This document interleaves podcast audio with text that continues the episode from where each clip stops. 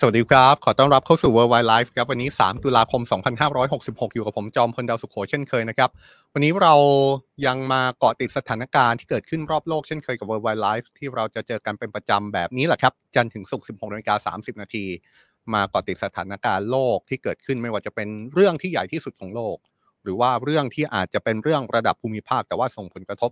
ต่อประเทศไทยพร้อมกันในทุกช่องทางโซเชียลมีเดียของสำนักข่าว Today นะครับ วันนี้อยากจะบอกแบบนี้ครับ ว่ามีประเด็นที่น่าสนใจทั้งในระดับโลก แล้วก็ในระดับภูมิภาคที่เกี่ยวข้องเชื่อมโยงเกี่ยวพันกับประเทศไทยจริง ๆ นะครับ ประเด็นหนึ่งที่เราเกาะติดมาอย่างต่อเนื่องก็คือเรื่องของสงครามยูเครน แล้วก็เป็นประเด็นที่ต่อเนื่องจริง ๆ นะครับ เพราะว่าเป็นเรื่องที่เราตั้งข้อสังเกตมาหลายวันแล้ว ถึงข้อสังเกตว่า หรือว่าสัญญาณความช่วยเหลือจากชาติตะวันตก เช่นสหรัฐอเมริกา เช่นสหภาพยุโรป จะแผ่วลงในอนาคตหรือไม่จากสถานการณ์ทางการเมืองในประเทศ ไม่ว่าจะเป็นในสหรัฐเอง หรือว่าสถานการณ์ทางการเมืองในประเทศในแถบยุโรปคำถามนี้เป็นคำถามใหญ่นะครับ แล้วก็เป็นคำถามที่เราถามกันมาหลายต่อหลายวัน แล้วเพราะสัญญาณมันเกิดแบบนั้นจริงๆครับ แต่เมื่อสัญญาณมันเกิดขึ้นมาดูเหมือนว่าท่าทีล่าสุดจะเป็นท่าทีที่ฝ่ายตะวันตกออกมาแก้เกมนี้นะครับ โดยเป็นท่าทีของสหภาพยุโรปที่ตบเท้า เยือนยูเครน แล้วก็เป็นการเยือนพร้อมกัน ของรัฐมนตรีต่างประเทศ ซึ่งรัฐมนตรีต่างประเทศผมคิดว่าทุกคนรู้กันดีนะครับ ว่าเป็นบุคคลที่ทำหน้าที่มีความรับผิดชอบ นโยบายต่างประเทศของประเทศนั้นๆ สูงที่สุดแล้วเป็นการเดินทางเยือนของรัฐมนตรีต่างประเทศของทุกชาติสมาชิกสหภาพยุโรปด้วยนะครับ นี่เป็นสัญญาณที่แปลความเป็นอื่นไม่ได้ครับ นอกจากการแปลความว่า ชาติที่เป็นสหภาพยุโรปนั้นยังคงจะเดินหน้าสนับสนุนยูเครนต่อไป ไม่หวั่นเป็นการสยบ ข้อกังขาว่าสัญญาณความช่วยเหลือต่อจากนี้จะแผ่วบางลงหรือเปล่า เดี๋ยวเรามาว่ากันเรื่องนี้ในเชิงรายละเอียดนะครับ เพราะว่านอกจากภาพของการตบเท้าไปร่วมประชุมที่ประเทศยูเครน ซึ่งหลายคนบอกว่านี่คือการประชุมครั้งประวัติศาสตร์ของชาติสหภาพยุโรปด้วยซ้ำยังมีรายละเอียดที่ออกมาเปิดเผยในแง่ที่ว่าความช่วยเหลือยูเครนจะเดินหน้าต่อไป การสนับสนุนยูเครนแม้กระทั่งเรื่องของการฝึกทหารจะยังมีต่อ แล้วก็ยังมีเรื่องของการวางแผนในอนาคตอันใกล้ ว่าด้วยเรื่องของการรับยูเครนเป็นสมาชิกของสหภาพยุโรปด้วยนะครับ เดี๋ยวเราว่ากันในเชิงรายละเอียด เพราะว่านอกจากภาพในเชิงสัญลักษณ์แล้ว มีการเปิดเผยเรื่องแบบนี้ออกมาด้วย ส่วนอีกประเด็นหนึ่ง ก็คือประเด็นเกี่ยวกับสหรัฐอเมริกา ที่เราบอกนั่นแหละครับ ภาวะการเมืองภายในสหรัฐอเมริกา ฝ่ายรีพับลิกันก็เสียงแตก การตกลงกันในสภาคองเกรสหรือว่ารัฐสภาของสหรัฐทั้งสภาผู้แทนราษฎรหรือแม้กระทั่ง วุฒิสภาของสหรัฐดูเหมือนจะมีหลายข้อที่เป็นอุปสรรคเหลือเกิน โดยเฉพาะอย่างยิ่ง ภาพที่อาจจะนำไปสู่การเมืองภายในของสหรัฐเอง ภาพที่อาจจะนำไปสู่ภาวะชัดดาวที่รัฐบาลสหรัฐอาจจะต้องไม่มีเงินงบประมาณจ่ายให้กับบางหน่วยงานบางองค์กร แล้วก็ส่งผลกระทบเป็นภาพรวมเป็นลูกโซ่เนี่ยภาพนี้ก็ยังเป็นภาพที่มีความกังวลอยู่นะครับ ว่าอาจจะเกิดขึ้นแล้วจะส่งผลต่อเงินสนับสนุนเงินอัดฉีดที่สหรัฐอเมริกาจะมอบให้กับยูเครนในอนาคตอันใกล้ด้วย วันนี้มีความคืบหน้าในเรื่องนี้เพราะว่ามีคนวิเคราะห์ออกมาครับ ว่าถ้าสมมุติมองโลกในแง่ร้ายกับยูเครนขึ้นมาเนี่ย ถ้าสมมุติสหรัฐขาดช่วงในการให้การสนับสนุนยูเครน นี่จะเป็นเรื่องใหญ่นะครับ แล้วก็นี่จะเป็นจุดเปลี่ยนของสถานการณ์ได้เลย ผู้เชี่ยวชาญในสหรัฐอเมริกาเป็นคนพูดเรื่องนี้เลยนะครับ เป็นคนพูดเรื่องนี้ออกมาเองว่าถ้าเกิดความช่วยเหลือของสหรัฐทิ้งช่วงออกไป ไม่ต่อเนื่อง กองทัพยูเครนอาจจะประสบชะตากรรมที่ยากลำบาก เดี๋ยวรายละเอียดเรื่องนี้ก็มาว่ากันนะครับขณะเดียวกันครับอย่างที่บอกว่าวันนี้นอกจากประเด็นโลกข่าวใหญ่ที่สุดของโลก ก็คือเรื่องสงครามยูเครนแล้ว ข่าวในระดับภูมิภาคความเคลื่อนไหวในระดับระดับภูมิภาคก็ยังเป็นสิ่งที่ Worldwide Life ให้ความสำคัญเกาะติดเป็นกรณีพิเศษนะครับ เพราะเราเชื่อเหลือเกินว่า สิ่งที่เกิดขึ้นในภูมิภาคนี่แหละครับ จะเป็นเรื่องการต่างประเทศที่ส่งผล กระทบกับเราจริง ๆ วันนี้ถ้าใครติดตามสถานการณ์ทางเศรษฐกิจโลกเนี่ยนะครับก็คงจะพอเห็นภาพ เงินบาทอ่อน หุ้นไทยตก นี่คือภาพที่เกิดขึ้นตั้งแต่ช่วงเช้าต่อเนื่องมาจนถึงช่วงบ่าย ภาพที่เกิดขึ้นกับประเทศเพื่อนบ้านครับ เงินกีบอ่อน ราคาพลังงานพุ่งสูง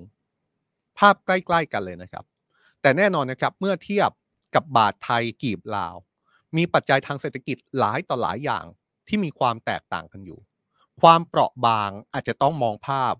ไปที่ประเทศลาวนะครับ มีความเคลื่อนไหวออกมาในลักษณะที่ว่ารัฐบาลกำลังดำเนินเดินหน้ามาตรการรัฐบาลที่ว่าก็คือรัฐบาลลาวเนี่ยนะครับมีคำสั่งในคณะรัฐมนตรีออกมาบังคับใช้มาตรการหลายต่อหลายอย่าง หลายอย่างมองเป็นการรัดเข็มขัดครับใช้งบประมาณให้น้อยที่สุด หลายอย่างมองเป็นการกระตุ้นให้มีการหารายได้ออกมาให้มากที่สุด ขณะเดียวกันเรื่องของค่าพลังงานที่พุ่งสูงอัตราแลกเปลี่ยนของลาวที่มีปัญหาเนี่ยที่ทำให้การนำเข้าน้ำมันจากประเทศอื่น เป็นเรื่องที่อาจจะเป็นอุปสรรคขึ้นมา ตามที่เราได้เคยรายงานเมื่อสัปดาห์ที่แล้วเนี่ย วันนี้ก็ยังมีความเคลื่อนไหวนะครับ เพราะว่าทางการลาวออกมาแนะนำให้ประชาชนใช้รถพลังงานไฟฟ้า แทนการใช้รถที่ใช้น้ำมันเป็นเชื้อเพลิง เพื่อลดการแก้ปัญหาพลังงาน แต่พอคำแนะนำนี้ออกมาก็เป็นคำถามทันทีแหละครับ ว่าการแนะนำอย่างนี้มันสอดคล้องกับสภาวะทางเศรษฐกิจของเราหรือไม่ ได้คำนึงถึงภาวะความเหลื่อมล้ำของเราหรือยัง ได้คำนึงถึงภาวะทางเศรษฐกิจของคนในประเทศที่อาจจะต้องพูดถึงภาวะความยากจนจนรัฐบาล ก็ยังต้องมีนโยบายเพื่อแก้จนคนในประเทศอยู่เลย มาตรการที่ออกมาข้อเสนอแนะที่ออกมาให้คนลาวหันไปใช้รถยนต์ไฟฟ้า เป็นข้อเสนอที่เหมาะสมแล้วหรือไม่ วันนี้จะมาชวนคุยกันใน 2 ประเด็นนี้นะครับ ชวนคุยกันได้เลยนะครับ ในคอมเมนต์ไม่ว่าจะเป็น YouTube Facebook หรือว่า TikTok ของสำนักข่าว Today ชวนคุยทั้งประเด็นโลก และประเด็นที่ต่อเนื่องในภูมิภาคที่มีส่วนเกี่ยวข้องกับประเทศไทยครับ อย่างที่บอกนะครับเราจะมาเริ่มต้นด้วยสถานการณ์สงครามยูเครนที่เราทิ้งประเด็นไว้หลายวันแล้ว ว่าตกลงแล้วความช่วยเหลือจากชาติตะวันตกที่จะส่งให้ยูเครนในอนาคตอันใกล้เนี่ย มันจะแผ่วลงไหมหลังมีสัญญาณไม่ว่าจะเป็นสหรัฐที่อาจจะเกิดภาวะชัดดาวแม้ว่าจะพยุงสถานการณ์ได้อีกเดือนครึ่ง แต่ว่าเรื่องของเงินงบประมาณในการ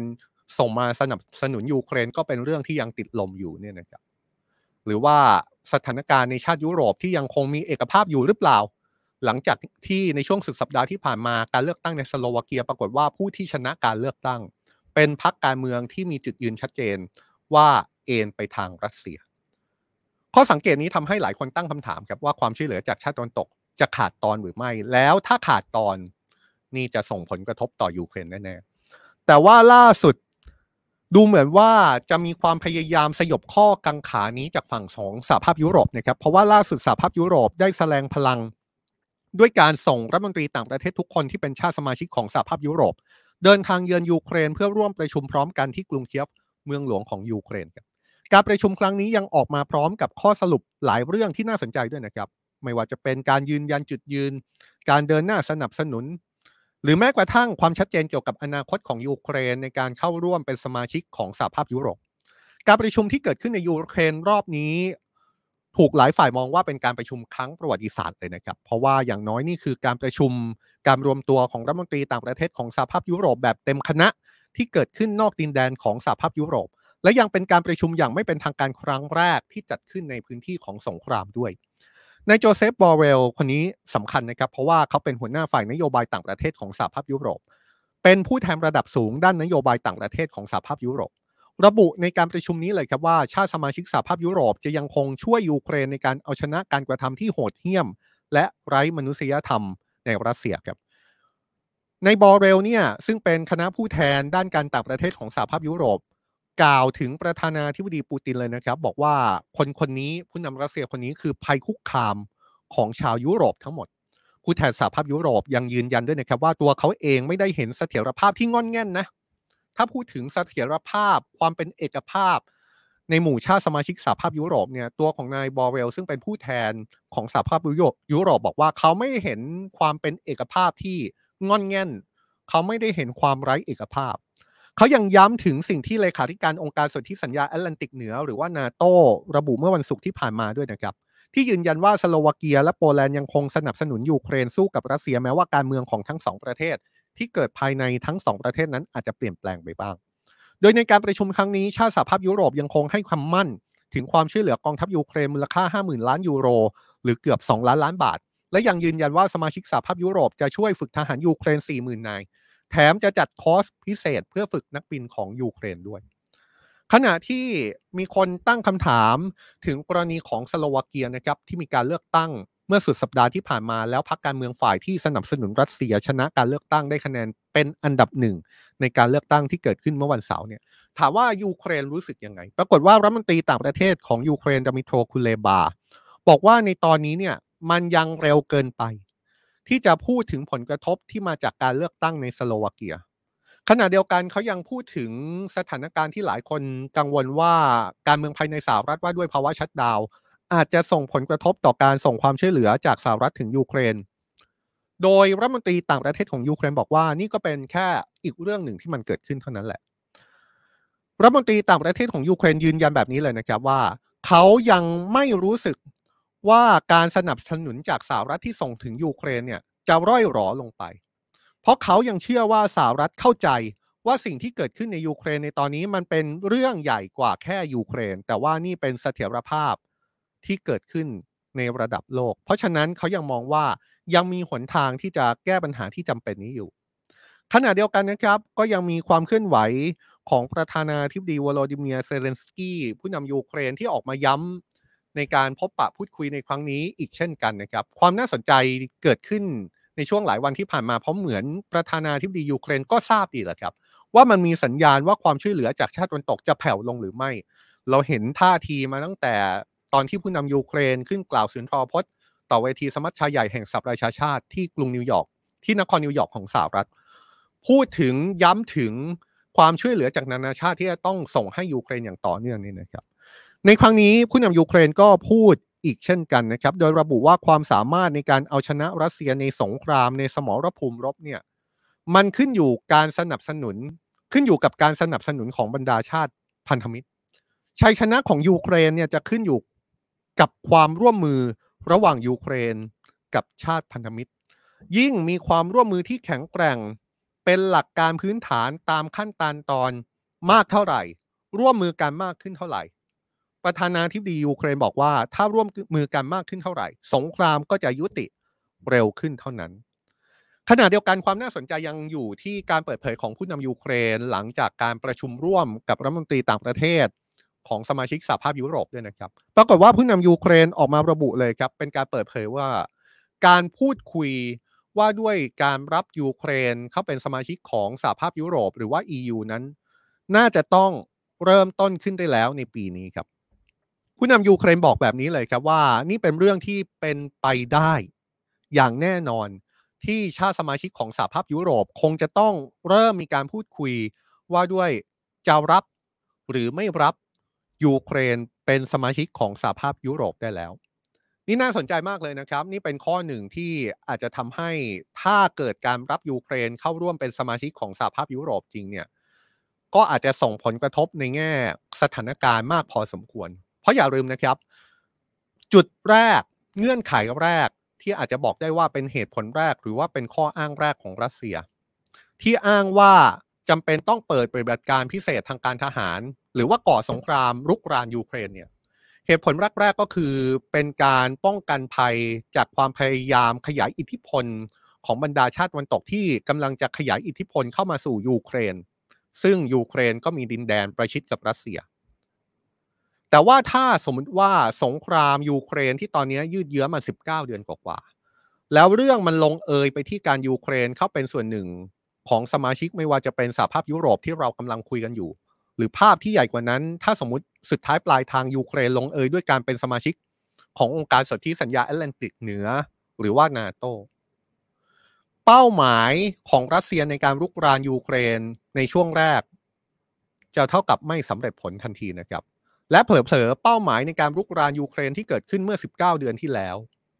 มันอาจจะเป็นยิ่งเป็นตัวเร่ง ตัวเร้าปฏิกิริยาที่ทำให้ยูเครน เข้าร่วมกับฝ่ายตะวันตกเร็วขึ้นหรือไม่ แต่ว่าย้อนกลับมานะครับ ผู้นำยูเครนบอกว่านี่คือสิ่งที่น่าจะเกิดขึ้นภายในปีนี้ จุดเริ่มต้นที่จะต้องว่ากันแล้ว ต้องเริ่มพูดคุยได้แล้วในปีนี้ ถึงการรับยูเครนเข้าเป็นสมาชิกของสหภาพยุโรป โดยผู้นำยูเครนชี้ว่ายูเครนเป็นผู้นำการปกป้องรากฐานความเป็นเอกภาพ ของยุโรปสมัยใหม่ ที่เน้นความเป็นอิสระของมนุษย์ ความเท่าเทียมระหว่างประเทศ แล้วก็การให้คุณค่าของกฎหมายนานาชาติ ผู้นำยูเครนยืนยันนะครับว่ามันไม่มีเหตุผลเลยครับ ที่การเดินหน้าให้ยูเครนเป็นสมาชิกของสหภาพยุโรปจะต้องเลื่อนออกไปไกลกว่านี้ นี่คือสิ่งที่เกิดขึ้นแล้วก็เป็นสิ่งที่ผู้นำยูเครนดูเหมือนจะแสดงจุดยืนขึ้นมานะครับ ว่าการพิจารณารับยูเครนเป็นสมาชิก ของสหภาพยุโรปหรือว่า EU ควรที่จะต้องเริ่มขึ้นแล้วในปีนี้ ซึ่งก็เท่ากับว่าเหลืออีกไม่กี่เดือน ต้องเห็นภาพการเจรจาคุยกันแล้ว อย่างไรก็ตามครับ ก็ยังมีท่าทีเรื่องนี้ออกจากผู้แทนสหภาพยุโรป ที่ออกมาพูดก้ากึ่ง ว่าก็มีความเป็นไปได้ไหม อันนี้ต้องลองฟังดูนะครับ ทีนี้เนี่ยผู้นำผู้แทนสหภาพยุโรป ออกมาบอกว่าถ้าจะมีการพิจารณายูเครนเป็นสมาชิกของสหภาพยุโรปจริง ๆ เนี่ย มันจะเป็นเรื่องที่จะต้องพิจารณาแบบไปทั้งแพ็คเพราะว่าก่อนหน้านี้เนี่ยก็มีคนเสนอเหมือนกันนะครับ ว่าเอาอย่างนี้ดีไหม การเจรจาเพื่อพิจารณายูเครนเป็นสมาชิกของสหภาพยุโรปเนี่ย เราค่อยๆพิจารณา แล้วอนุมัติไฟเขียวยูเครนเข้าร่วมกับสหภาพยุโรปในส่วนที่จะเข้าร่วมได้ก่อน เช่นอะเป็นสมาชิกของสหภาพยุโรปเต็มตัวร้อยเปอร์เซ็นอาจจะยังทำไม่ได้ทันที แต่ว่าจะมีการพิจารณาให้ยูเครนเข้าร่วมรูปแบบที่เรียกว่าตลาดเดียว หรือว่า single market แบบเดียวกับที่สมาชิกชาติสหภาพยุโรปร่วมมือกันอยู่ เอาแบบนี้ก่อนไหม ผู้แทนของสหภาพยุโรปบอกแล้วนะครับว่า ถ้าสมมุติการพิจารณารับยูเครน เป็นสมาชิกของสหภาพยุโรปเกิดขึ้นจริงเนี่ยมันจะไม่มีการปล่อยเป็นก๊อกๆแบบนี้ก่อน จะไม่มีการรับสมาชิกรับยูเครนเป็นสมาชิก 25%เปิดให้บางเงื่อนไข แล้วค่อยพิจารณาต่อไป 50% 75% 100%แต่ว่าวิธีในการพิจารณารับยูเครนเป็นสมาชิกของสหภาพยุโรปนั้น จะต้องพิจารณารวดเดียวครับ จะไม่ปล่อยเงื่อนไขบางเงื่อนไขมาให้ยูเครนก่อน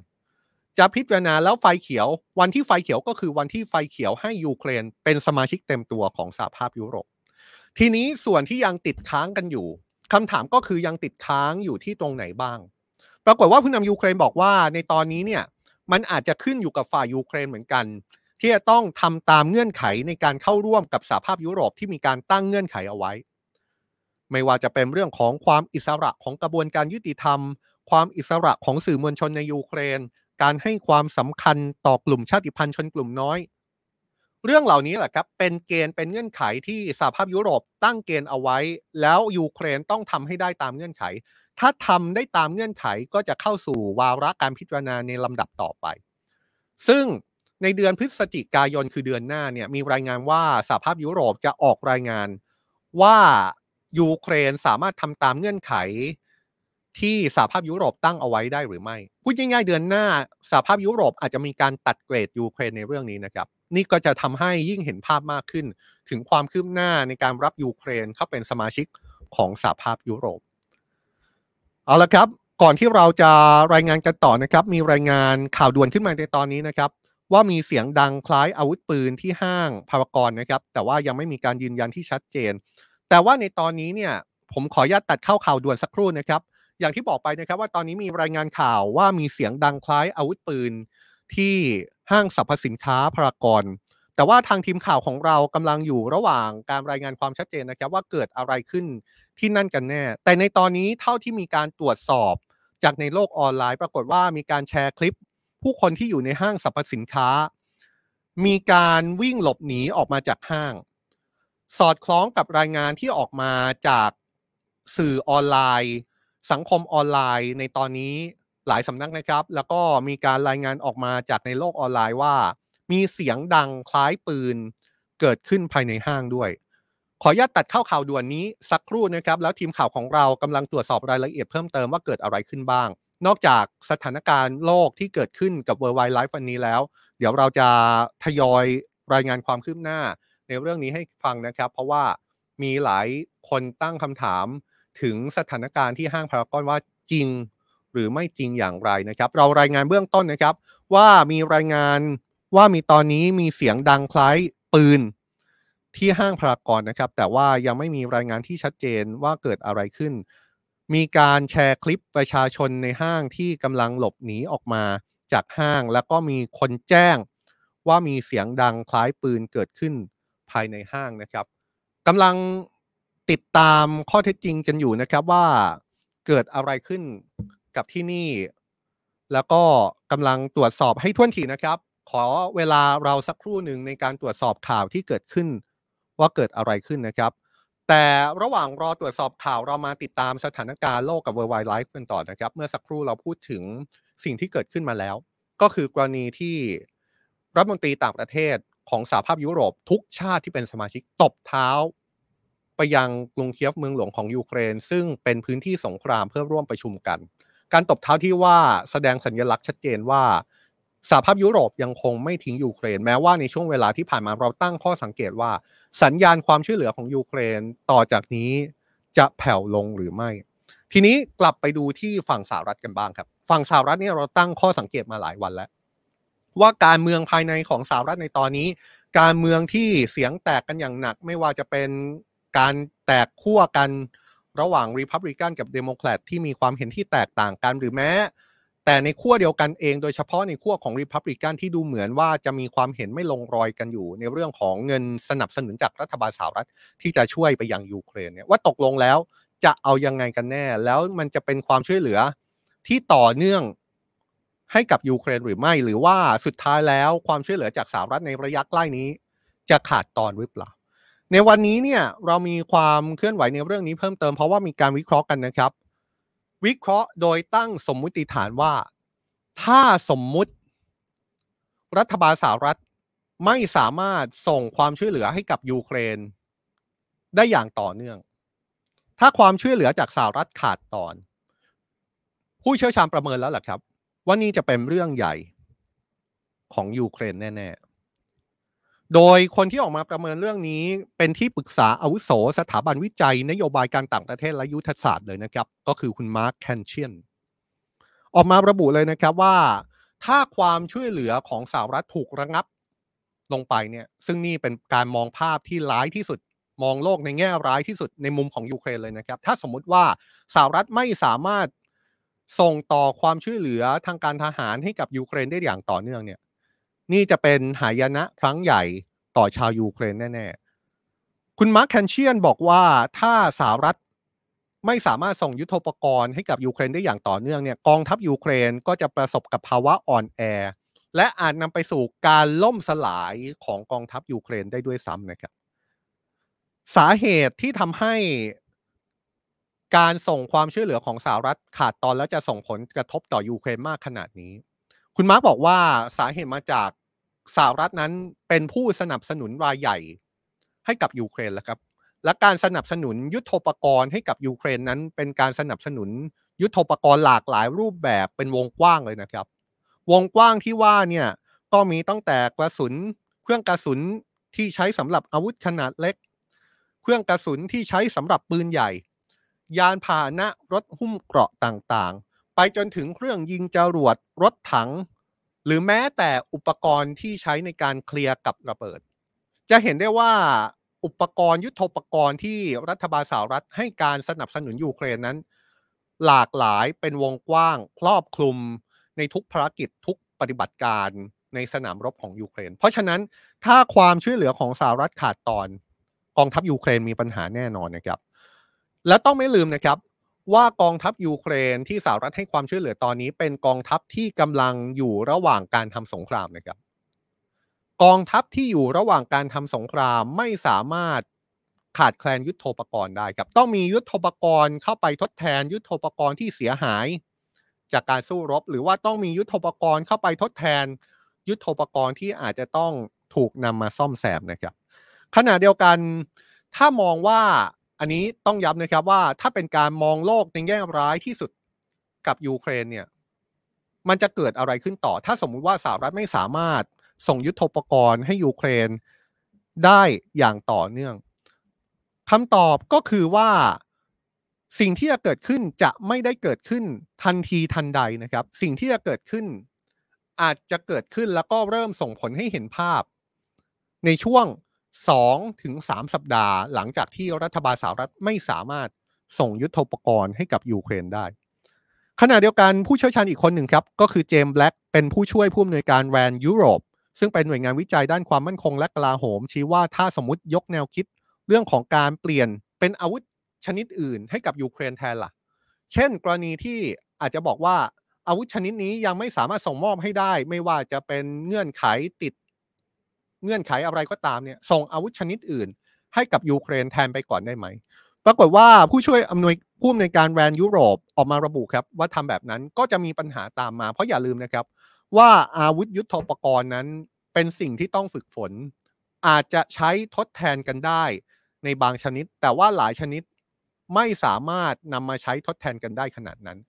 ถ้าหากยุทโธปกรณ์ที่ถูกส่งไปในพื้นที่สนามรบมีการเปลี่ยนแปลงชนิด เปลี่ยนแปลงรูปแบบ การใช้งานก็จะยากลำบากขึ้น เพราะว่าจะต้องมีการปรับอาจจะต้องมีการฝึกใหม่ หรือแม้กระทั่งมันอาจจะส่งผลต่อสถานการณ์หน้างานในสนามรบด้วย และจะทำให้สถานการณ์ผลลัพธ์ที่ออกมา มีความแตกต่างกันออกไป ผู้เชี่ยวชาญที่ออกมาพูดทั้งสองคนนี้ย้ำนะครับ ว่าเป็นผู้เชี่ยวชาญฝั่งตะวันตกมองภาพตรงไปตรงมากันหมดเลยว่า ความช่วยเหลือจากสหรัฐที่ส่งถึงยูเครนเนี่ย ต้องส่งอย่างต่อเนื่องนะ ถ้าสมมุติว่าเกิดเหตุในเรื่องของความขัดแย้งในสหรัฐและทำให้ความช่วยเหลือจากสหรัฐถึงยูเครนขาดตอนนี้เรื่องใหญ่แน่ๆแล้วก็ยังมีข้อเสนอแนะให้รัฐบาลสหรัฐ บอกว่าการมองภาพถ้าต้องการมองภาพให้รัฐบาลสหรัฐเป็นผู้สนับสนุนยูเครนในการต่อสู้กับรัสเซียต่อไปเรื่อยๆเนี่ยรัฐบาลสหรัฐต้องพูดถึงความช่วยเหลือในระยะยาวได้แล้ว นี่ครับ พูดเลยว่า รัฐบาลสหรัฐ หรือแม้แต่ชาติวันตกอื่น ๆ เนี่ย ต้องวางแผนถึงการช่วยเหลือในระยะยาวนี่คือความเคลื่อนไหวของสถานการณ์สงครามนะครับ ที่เรายังเกาะติดอย่างต่อเนื่อง เพื่อให้เห็นภาพในช่วงหลายวันที่ผ่านมาเรามองภาพ ในลักษณะนี้แหละครับ มองภาพไปข้างหน้าว่าความช่วยเหลือของชาติตะวันตกนั้นจะเป็นยังไงต่อ ท่ามกลางเงื่อนไข ปัจจัยที่เกิดขึ้นภายในชาติวันตกเองที่อาจจะส่งผลกระทบต่อการส่งความช่วยเหลือให้กับยูเครน เรื่องนี้นี่มีการวิเคราะห์จากหลากหลายภาคส่วนนะครับ คุณนัทชาติเมฆมาสิน ผู้ช่วยกรรมการผู้จัดการฝ่ายวิเคราะห์หลักทรัพย์บริษัทหลักทรัพย์ Trinity เปิดเผยว่าตลาดหุ้นไทยปรับตัวลดลงตามตลาดหุ้นโลกครับ โดยตลาดหุ้นโลกปรับตัวลงจากปัจจัยกดดันเรื่องของผลตอบแทนพันธบัตรรัฐบาลของสหรัฐ ที่ยังคงปรับตัวสูงขึ้นต่อเนื่องรวมไปถึงค่าเงินดอลลาร์ ที่แข็งค่าขึ้นจากการ price in มุมมองการขึ้นดอกเบี้ยของธนาคารกลางสหรัฐหรือว่าเฟดอีกครั้งหนึ่ง เชื่อว่าจะเกิดขึ้นในการประชุมช่วงปลายเดือนตุลาคมนี้ ดังนั้นเมื่อผลตอบแทนพันธบัตรรัฐบาลสหรัฐและดอลลาร์ปรับตัวสูงขึ้น ส่งผลให้ค่าเงินบาทอ่อนค่าทำสถิติใหม่ครับ นอกจากนี้ยังมีปัจจัยจากฝั่งตลาดฮ่องกงในหุ้นขนาดใหญ่อย่างอาลีบาบา และหุ้นในภาคอสังหาริมทรัพย์ที่ปรับตัวลดลง และส่งผลกระทบมาถึงประเทศอื่น ๆ ในฝั่งของเอเชียด้วยเช่นกัน จากปัจจัยทั้งหมดนี้ทำให้ตลาดหุ้นไทยเช้านี้ปรับตัวลงอย่างรุนแรง และเป็นการลงที่มากกว่าตลาดหุ้นรอบบ้านเราด้วยนะครับด้านบทวิเคราะห์จากบริษัทหลักทรัพย์เอเชียพลัสเปิดเผยทิศทางเงินบาทอ่อนค่าลงอย่างรวดเร็วล่าสุดทะลุระดับ 37 บาทต่อดอลลาร์ภาวะดังกล่าวถือว่าน่ากังวลสำหรับทิศทางฟันโฟครับโดยอาจทำให้เม็ดเงินยังไม่ไหลกลับเข้าสู่ตลาดการเงินบ้านเรา ประกอบกับบทวิเคราะห์จาก K Security Research มิเชลมิเชลโบแมนหนึ่งในสมาชิกคณะผู้ผู้ว่าการเฟดเนี่ยยังคงสนับสนุนให้ธนาคารกลางสหรัฐหรือว่าเฟดยังคงเดินหน้าปรับขึ้นดอกเบี้ยต่อไปนะครับ ซึ่งอ้างอิงจากดัชนีดอลลาร์เมื่อเทียบกับ 6 สกุลเงินในตะก้า จะเพิ่มขึ้น 0.74%แต่ที่ระดับ 107.52 ส่งผลกดดันให้ราคาทองคำทำสถิติปิดในแดนลบติดต่อกันเป็นวันที่ 6 แล้วนะครับ มาอยู่ที่ 1,823.76 เหรียญอ่อน เป็นผลให้เงินบาทอ่อนค่าลงมาด้วย อย่างไรก็ตามยังพอมีความหวังครับ เนื่องจากผลการศึกษาข้อมูลย้อนหลังของบ้านเรา พบว่าไตรมาส4ของปีนี้ก็คือช่วงที่จะเกิดขึ้นต่อจากนี้เนี่ยในช่วง 6 ปีที่ผ่านมา พบว่าในช่วง 6 ปีที่ผ่านมาไตรมาส 4 ของทุกปีในช่วง 6 ปีหลังมาเนี่ยเงินบาทมักจะกลับมาแข็งค่าเฉลี่ย 3.5%สำหรับภาพรวมของเศรษฐกิจไทยนะครับ โดยล่าสุด World Bank ได้มีการปรับลด GDP growth ของปี 2566 ของบ้านเรา ลงมาอยู่ที่ 3.4%ครับ เดิมนั้นอยู่ที่ 3.6%นะครับ ส่วนปีหน้าปรับลดประมาณการ GDP ลดลงเหมือนกันครับ ของบ้านเราเนี่ยมาอยู่ที่ 3.5%เดิมของปีหน้าเคยคาดการธนาคารโลกเคยคาดเอาไว้อยู่ที่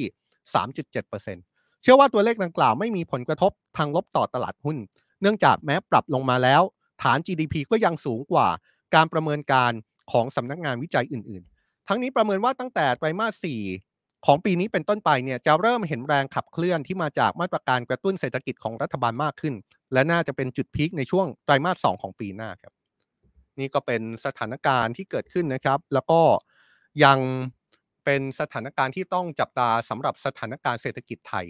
เดี๋ยวเราจะไปว่ากันต่อว่าด้วยเรื่องของเศรษฐกิจลาวนะครับ เพราะว่าเศรษฐกิจไทยกับเศรษฐกิจลาวมีทั้งภาพที่เราอาจจะเห็นเหมือนกัน ค่าเงินอ่อน แต่ว่าความท้าทายของเศรษฐกิจลาวอาจจะต้องพูดถึงมากหน่อยเมื่อช่วงปลายเดือนกันยายนที่ผ่านมาคณะรัฐมนตรีลาว นายกรัฐมนตรีได้พูดนายกรัฐมนตรีของลาวเนี่ยนะครับนายกรัฐมนตรีสอนไซสีพันดอนเนี่ยได้กล่าวในการประชุมคณะรัฐมนตรี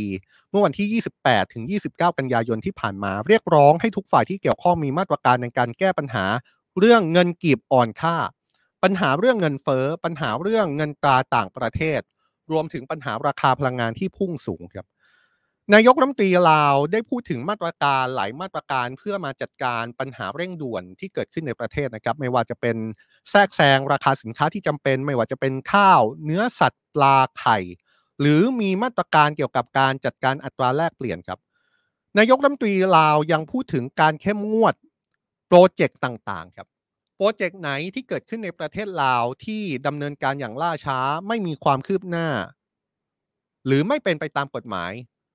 รัฐบาลลาวบอกว่าจะเข้มงวดแล้วครับ โปรเจกต์ไหนที่ไม่ดำเนินการ ก็จะยกเลิกทันที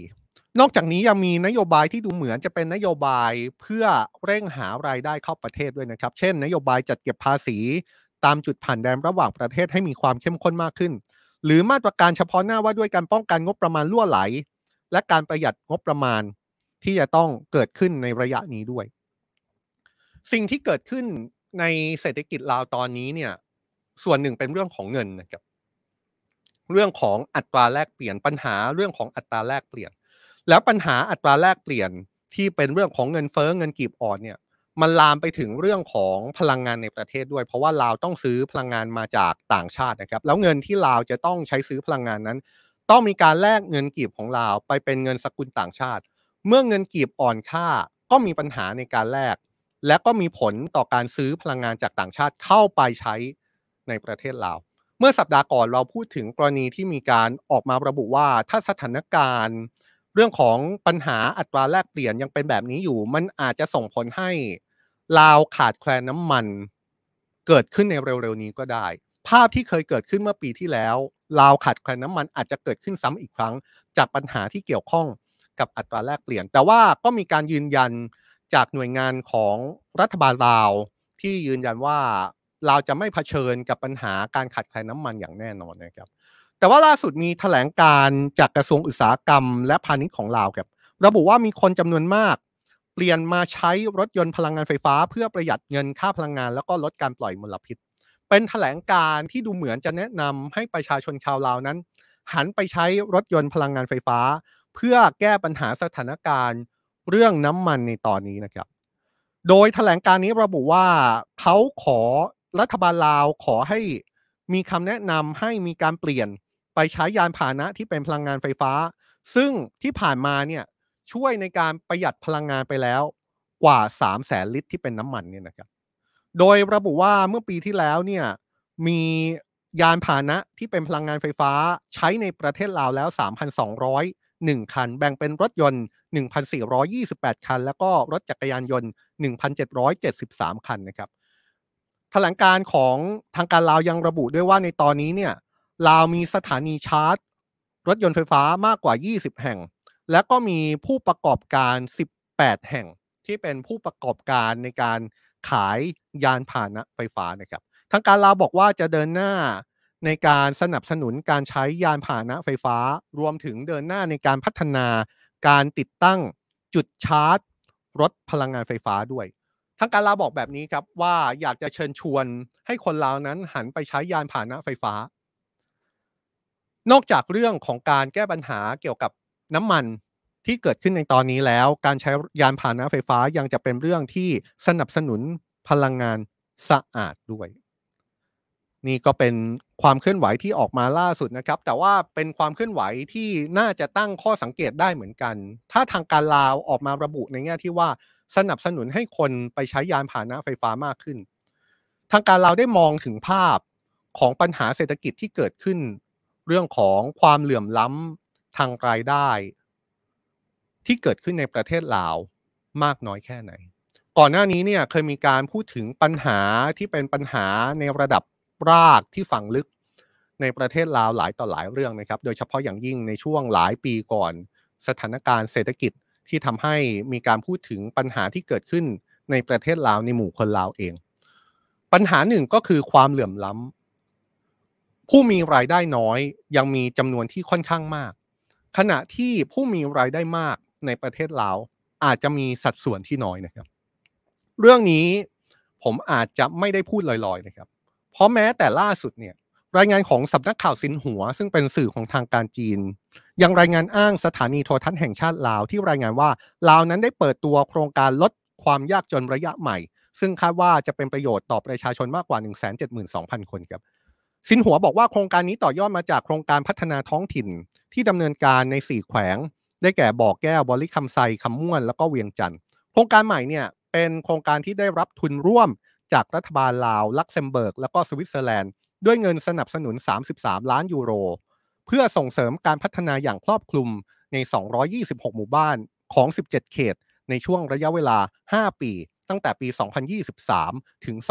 2027 โดยโครงการข้างต้นมุ่งเน้นไปที่การสนับสนุน 3 ด้านหลัก ได้แก่การสร้างโอกาสทางเศรษฐกิจและสังคมเพื่อการดำรงชีวิตที่ยั่งยืน การเข้าถึงบริการสาธารณะที่ได้รับการปรับปรุง และมีความยืดหยุ่นมากขึ้น และการเพิ่มการเข้าถึงบริการระดับหมู่บ้านที่ได้รับการปรับปรุงและก็มีความยืดหยุ่นมากขึ้น